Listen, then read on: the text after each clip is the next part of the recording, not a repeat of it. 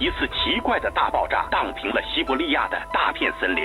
二十号的下午十六点五十分，四名黑龙江的游客是拍下了二十世纪八十年代。I was instead in a following aircraft。神农架到底有没有瘾？一九九五年九月二十一日，一则消息：神秘、离奇、未知、惊骇。亚特兰蒂斯的文明是否真实存在？神秘罗布泊彭加木为何失踪？美人鱼这一物种又是否存在于地球？人类进程中未知事件究竟几多真真假假、虚虚实实？敬请收听《探索之旅》。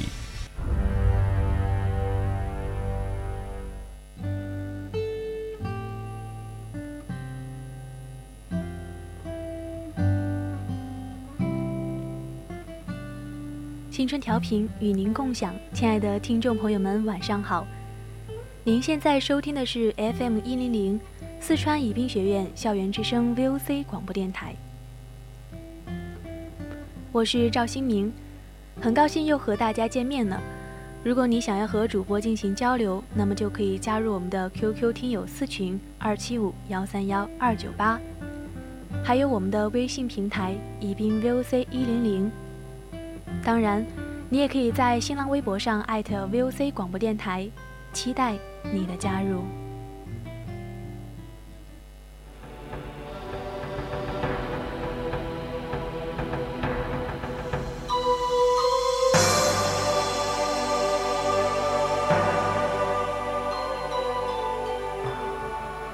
鄱阳湖是中国的第一大淡水湖，也是中国第二大湖。位于江西省北部，浩渺的鄱阳湖水接天，波浪汹涌竞争先。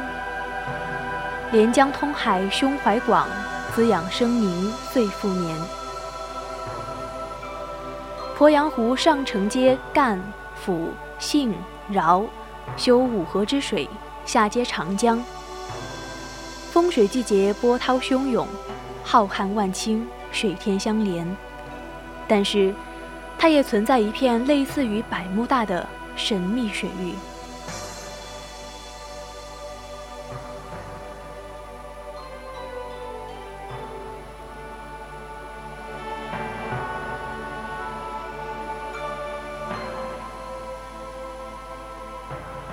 鄱阳湖老爷庙附近的水域是一片离奇神秘的水域，位于江西省。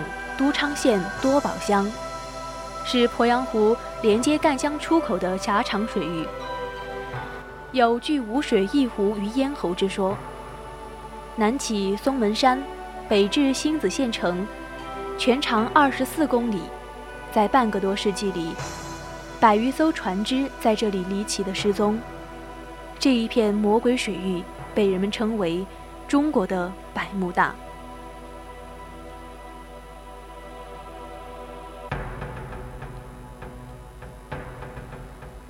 一九四五年四月十六日，两千多吨的日本运输船“神户丸号”行驶到江西鄱阳湖西北老爷庙附近水域时，突然无声无息地失踪。船上两百余人无一逃生。其后，日本海军曾派人潜入湖中寻找，下水的人中，除了山下低昭外，其他人员全部神秘失踪。山下低招脱下潜水服后，神情恐惧，接着就精神失常了。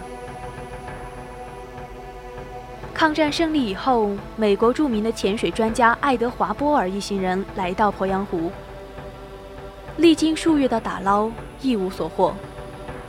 除了爱德华·波尔以外，几名美国潜水员再度在这里失踪。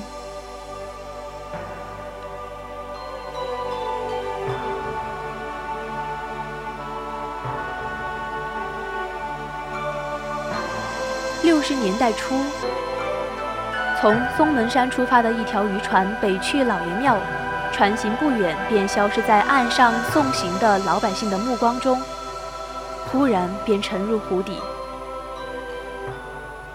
一九八五年三月十五日，一艘载重二十五吨、编号饶基四幺八三八号的船舶，凌晨六时在晨灰中沉没于老爷庙以南三公里的浊浪中。一九八五年八月三日，江西进贤县航运公司的两艘各为二十吨的船只，亦在老爷庙水域神秘地葬身湖底。同一天中，同在此处遭遇厄运的还有另外的二十条船只。一九八五年九月，一艘来自安徽省的运载竹木的机动船，在老爷庙以北突然敌袭船城。岸上行人目睹船手们抱着竹木狂呼救命，一个个逃到岸上以后，吓得魂不附体。不敢回望浊浪翻滚的湖面。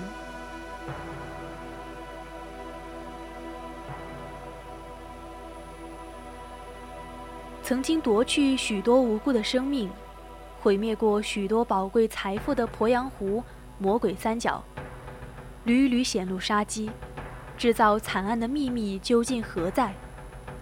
问题似乎变得越来越不可捉摸，令人费解。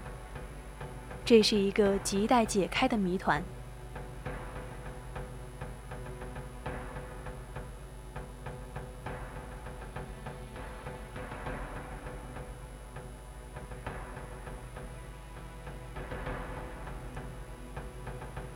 二零一三年三月十八日，中国首次内陆水域水下考古行动在鄱阳湖老爷庙附近展开。潜水员之前。对磁感应最强的定位地点进行了勘察，并且发现了铁质部件。专家推测，这可能是一艘上世纪八十年代前用于粮食的船只。虽然这一次发现的船只不具备文物价值，但是却被誉为中国百慕大的水域发现的第一艘沉船，打破了之前老爷庙水域船只不翼而飞的传说。根据专家介绍，这一次考古行动之后，还将对这一水域其他可能存在的沉船进行考察。一九八四年九月，江西省组成探险队，深入凶险水域。这支考察探险队由自然、气象、地质专家还有有关的科研人员组成。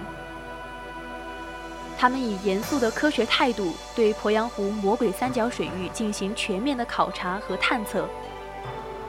首先，考察队在老爷庙东南、西北、西南魔鬼三角水域内建立了三座气象观测站，用来测试老爷庙周围的地势、风力等诸多的自然环境因素。经过考察、测试和对当地渔民的走访。发现了这几种现象：老爷庙水域内所发生的沉船事故没有任何的先兆，船和船上的人几乎是在毫无防备的情况下突遇狂风巨浪。其次是狂风恶浪持续的时间短，从浓黑的雾气弥漫，滚滚浊流吞噬船只。到湖面上风平浪静，也就几分钟。最后是狂浪扑来时，伴有风雨、怪笑和船体的碎裂声，四周黑气沉沉，难辨五指。无论白天或者夜晚，过往的船只常常面临被巨浪吞没的危险。另外，出事的当天往往天气很好。晴空丽日，蓝天白云，或者皓月当空，繁星点点。而在阴雨天却从未发生沉船事件，这似乎成了谜中之谜，考察队员们百思不得其解。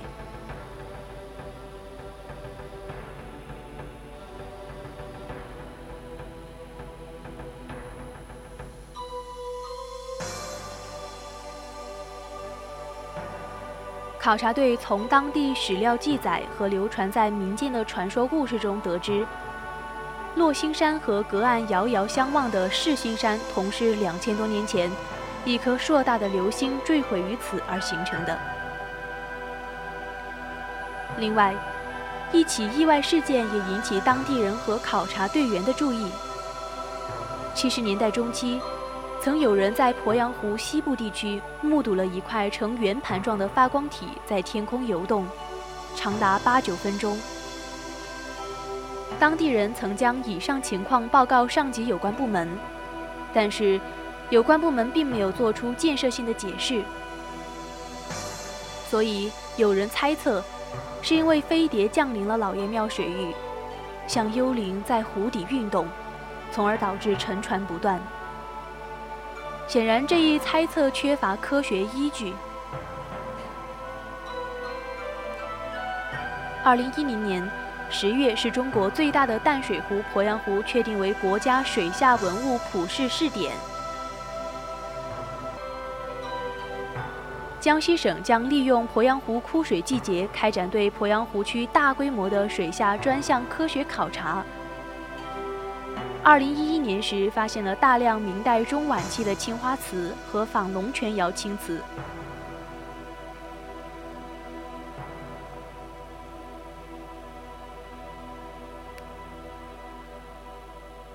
考察队在对老爷庙进行精密的测量之后，发现。老爷庙的建筑正处在落星山的东西线上下正中，三角形的庙体、三个直角和平面锥相等，毫厘不差。这使得人们无论站在哪一个方向，都始终与老爷庙面对面。老爷庙的建立距今已有一千多年，这就让人猜测，这神秘的建筑是不是外星人所为？但也仅仅是猜测。缺乏科学的依据，因为无数古代的精妙建筑，使得这一种猜测不攻自破。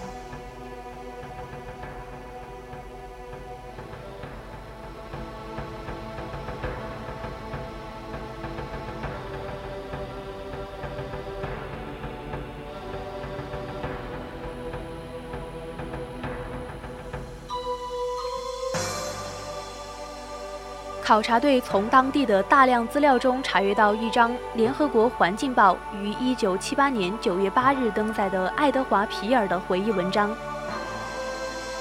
文章除了描述他在40年代中期在鄱阳湖魔鬼三角打捞日本沉船“神户五号”所经历的险情外，特别在文章中强调说：“事后我经过多次测试才明白。”魔鬼三角处于北纬三十度的危险水域，这是令世界探险家都感到可怕的数字。或许，考察队的这个发现还有些价值。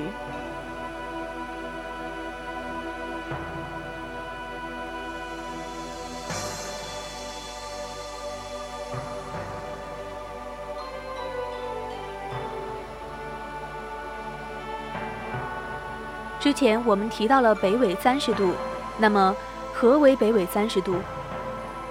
大自然充满了一个个神秘的谜，在地球北纬三十度附近，有许多神秘而巧合的自然现象引起了人们的注意。北半球的几条著名大河，美国的密西西比河、埃及的尼罗河、伊拉克的幼发拉底河、中国的长江。都是在北纬三十度入海。地球上最高的青藏高原上的珠穆朗玛峰，和最深的西太平洋马尼亚纳海沟，也是在北纬三十度附近。山川怪异，奇观绝景比比皆是。举世闻名的钱塘江大湖、安徽的黄山、江西的庐山、四川的峨眉山，都是奇异幽深的神秘境界。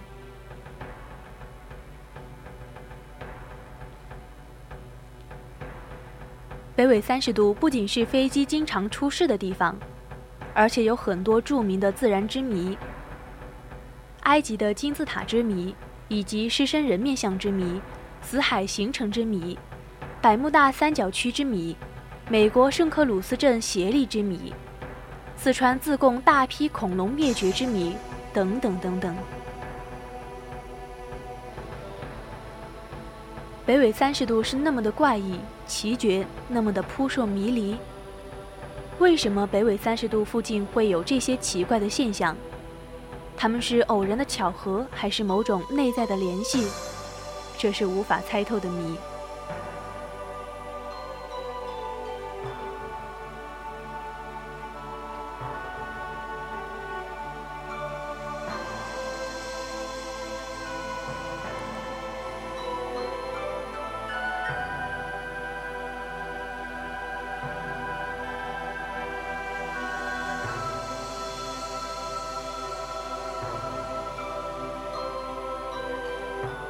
考察队还在魔鬼三角水域底下搜寻了方圆十几公里，没有发现任何的异常。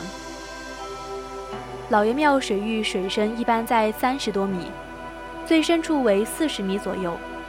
湖底除了各种大大小小的鱼蚌外，未发现任何沉船，甚至连一条船骸都没有发现。那么几千年在这里沉没的千艘渔船，大小的船只都去了哪儿？考察队员陷入了迷惑之中。从二十世纪八十年代末开始，世界各国科学家纷至沓来，对鄱阳湖魔鬼三角进行考察。一九八九年，联合国科学考察委员会派遣一支科学考察团赴鄱阳湖进行实地考察。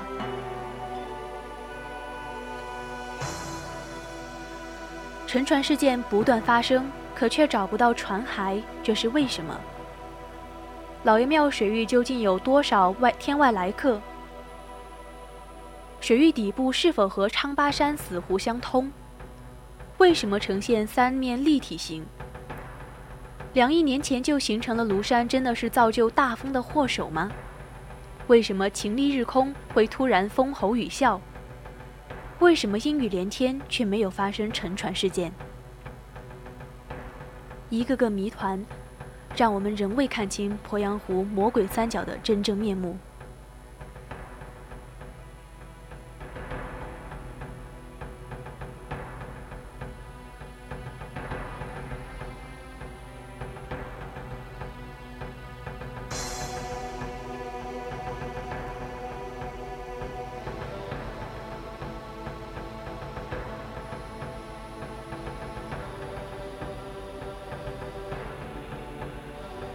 老爷庙附近的水域最大风力达八级，风速可达每小时六七十公里，是江西之首。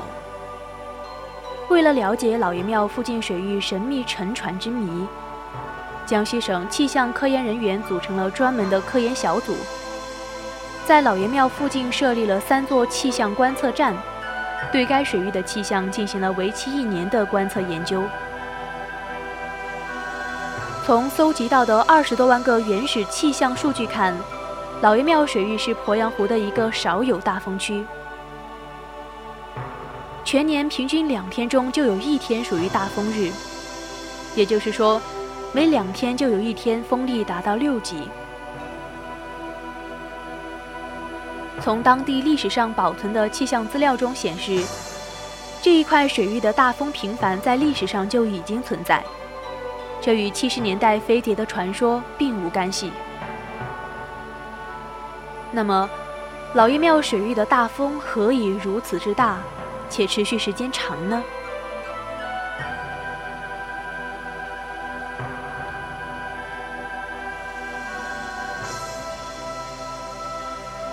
经过科学的调查证明，风景秀丽的庐山充当了制造大风的罪魁祸首。因为老爷庙水域最宽处仅为十五公里，最窄处却只有三公里，而这三公里的水面就位于老爷庙附近，在这一条全长二十四公里的水域西北面，傲然耸立着奇秀甲天下的庐山。庐山海拔一千四百多米，其走向与老爷庙北部的湖口水道平行。离鄱阳湖平均距离仅五公里。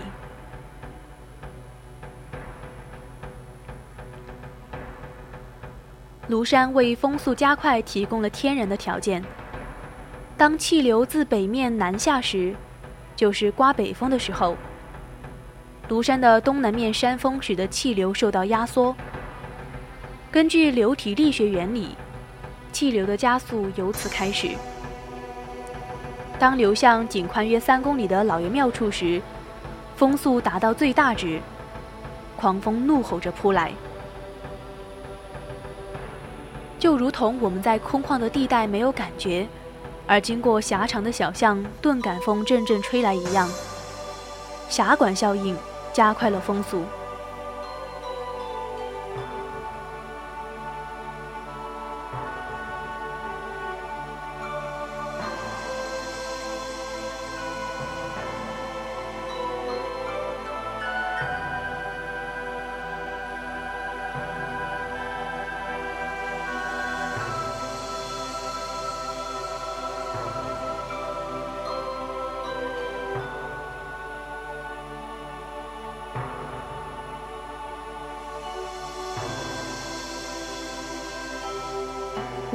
起浪，波浪的冲击力是强大的。经过计算，鄱阳湖水面刮六级大风时，也就是属于大风日，波浪高达两米。而此时，每平方米的船体将遭受六吨冲压力的冲击，也就是说，一艘载重约二十吨的船舶，其船侧面积按二十平方米计算。波浪对其冲击力达到了一百二十吨，超出船重量的五倍。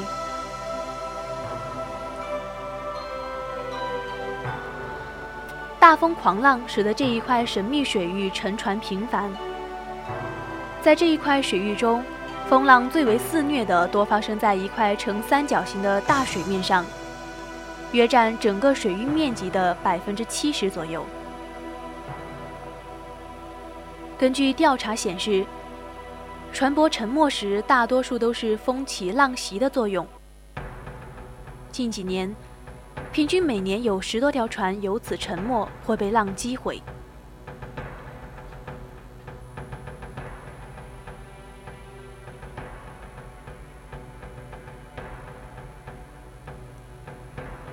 老爷庙水域的魔鬼三角之谜，可以说已经基本解开了。但似乎又未完全解开，因为这里面所涉及的水域底部的地形状态依然没有人去观测，而这不属于气象科研人员研究的范畴。这一切有待今后继续探究。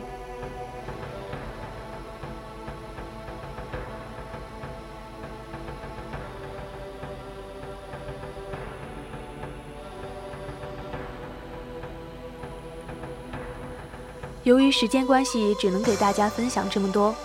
希望你们喜欢今天的节目，更多精彩内容，我们下期再见。